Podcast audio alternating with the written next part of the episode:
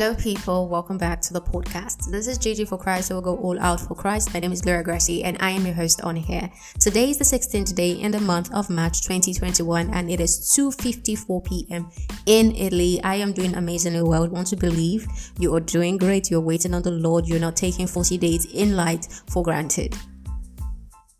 If you are new to this podcast, what I'm about to share would make no sense to you, because there are other stories that led to this story. So you have to go back to the tenth of um, this month to check out the stories. But if you are an O G, welcome back. I love you so, so much. Here is the continuation of the story I was telling. I went for the appointment with my sister. And when I got there, I met this man seated. I greeted him so well. Um, He was in our office. Then I went in to meet her in her office. And she was like, "Did you meet the person outside?" And I said, "Yes, I did." And she said, "The person was waiting for me." I was like, "Okay." I went back and we sat. I spoke to the, with this person. And the person said, um, "When you passed me, the Spirit of God told me that you should start preparing your passport to, because you'll be traveling soon." And I was like, um, okay. In my head, I was like, this is true, because I was actually working on traveling to Canada to do some studies and eventually leave there if I got the um, permit to stay, um, work there and start something for myself. So I confirmed that to be true in my head. I didn't tell him nothing, or I don't remember telling him anything um, about confirming what he just said. Then I told him exactly why I was there, because the person I called my boyfriend wanted to come meet my parents at the end of the year. And at that point, I was not sure I wanted to be with him any longer because of the things I saw, because of the signs I got. On the other hand, there is another person, a friend that I newly met that same year. And this person was really into me. This person liked me so much to the point that it got me uncomfortable. There was a time I got into a fight with this person because he went behind me, did his research and sent someone to my father. And my father was came home telling me that there was someone who was looking to um ask for my hand in marriage. And I was so mad, like, where do you do that? We are not dating. You've not asked me to um if I want to marry you. We're not in a relationship. Why on earth will you do that? Then he said he was sorry at that point. Then we started. I told him that I was in a relationship, but he said I was gonna get out of that phase, but we kept being friends. In his head, I don't know, or I, I think I led him on. I don't know. I was not a good person at that time, at that point of my life. But yeah, we were together. We were not having anything. We were not doing any do, because I made it clear to him that I was seeing somebody else, and that part is out of it. And he respected that. Um, on the other hand, I had this friend that really, really cared. He was so kind to me. He was so sweet. He was always there to talk and all of that. And he made his feelings know that he wanted to be in a relationship with me. And at that point, I told him no, because I was seeing the person that I was seeing at that point. So I explained that the situation with all of these people around me, and that I'm confused because I have two people who wants to get married to me. One is ready to do what it takes ASAP, and the other person is coming over to see my parents, or said he's going over to see my family by the end of the year. Um, the man said that the person that I consider to be my boyfriend is a bad yoke, that I should not even think of it, that the future for us involves me being a single mother if I eventually, or if I choose to have that person in my life as a partner, that there is no future between us. It's just a future of troubles, problem, fights and whatnot.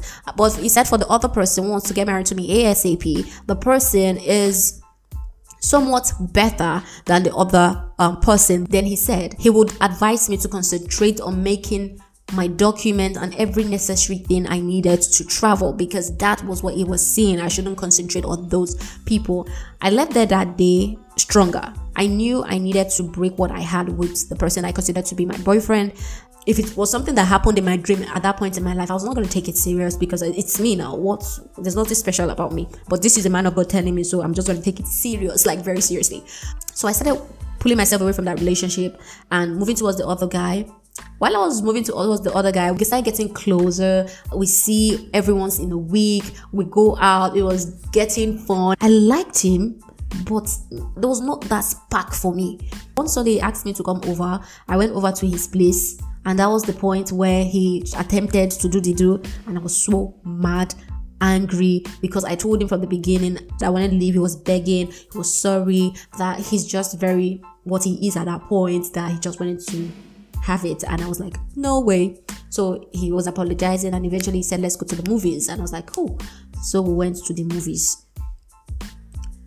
In the movies, guys. Something crazy happened.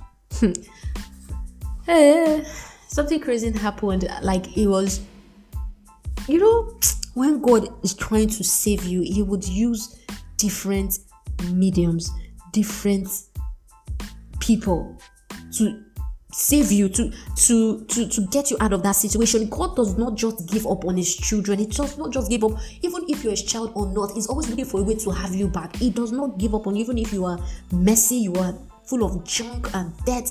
He's always looking for a way to have you back into his vineyard and to use you for his glory.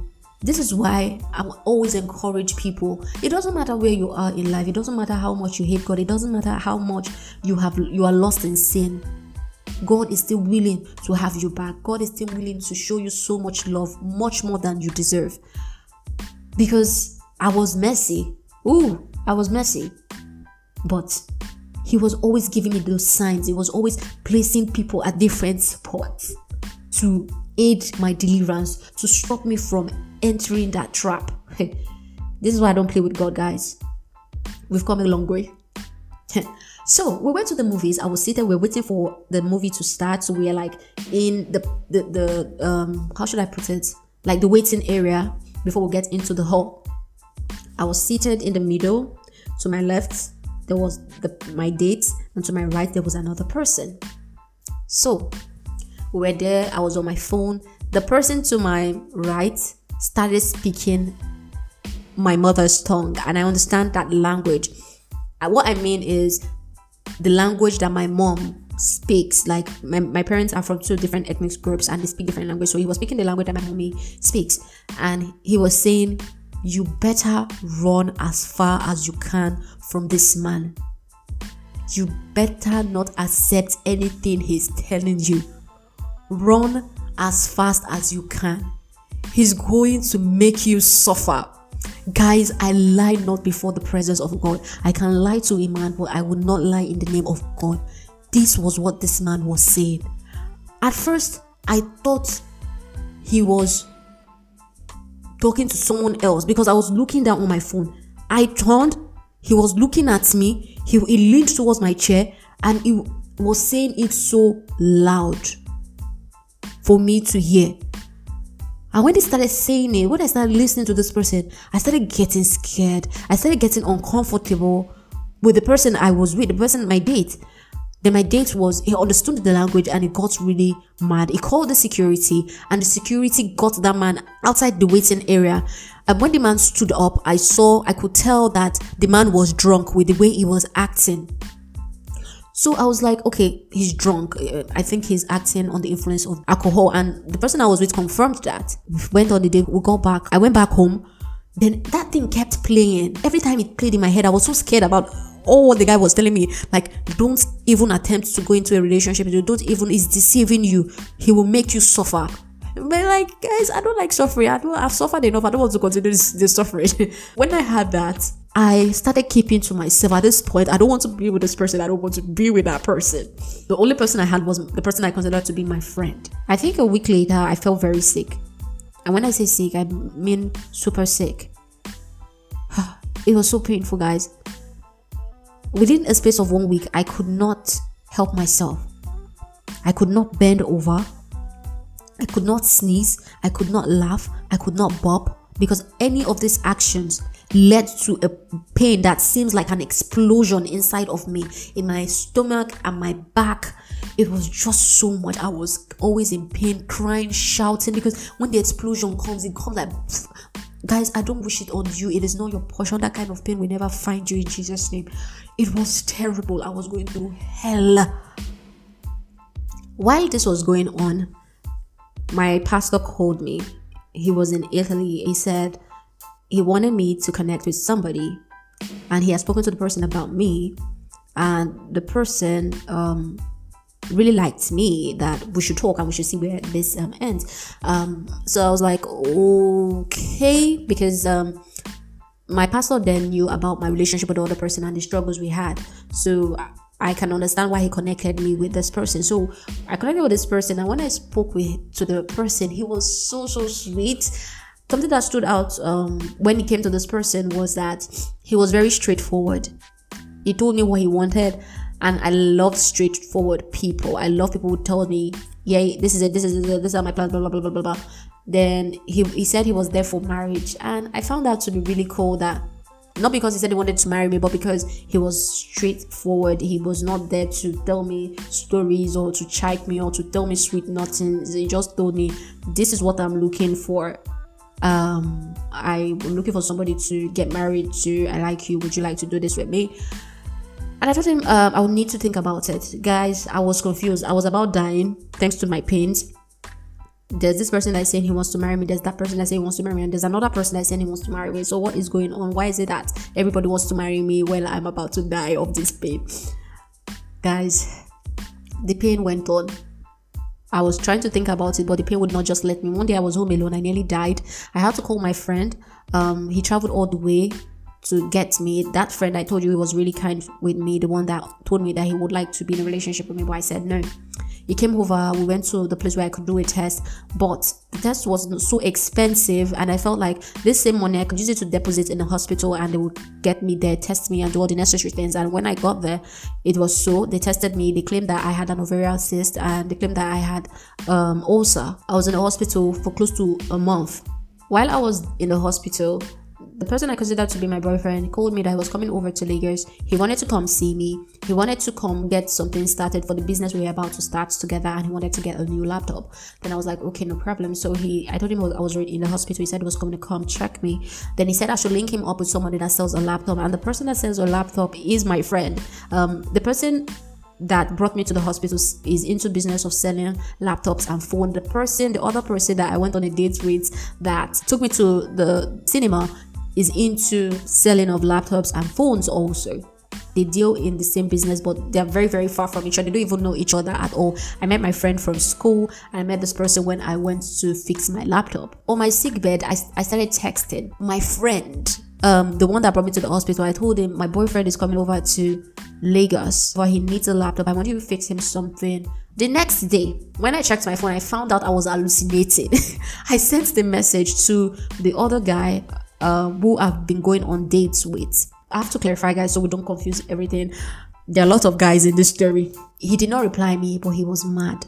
It was truly mad. He said, I told him that I was not seeing anybody, and I clearly told him I was seeing somebody, but then he eventually came out to say, I told him, but he felt we were no longer in the relationships, following the way we've been going out um, on dates. And I told him, the relationship is dying down. I don't think I'm going to have anything to do with him. But at this point, I still consider him to be my boyfriend because I've not officially told him that I was going to break up with him. And when he came to the hospital that day to see me, I, I saw his eyes. I knew he was in pain. It was, it was sad that I said that. And I was truly sorry, but I've done what I've done. There was nothing I could do. So at that point, this person was moving far from me. He is moving himself far from me because he felt I was not serious. And it, that was good for me because I was already moving away from him after what I heard in the cinema. I was not going to get into that. I take things like things like that very seriously.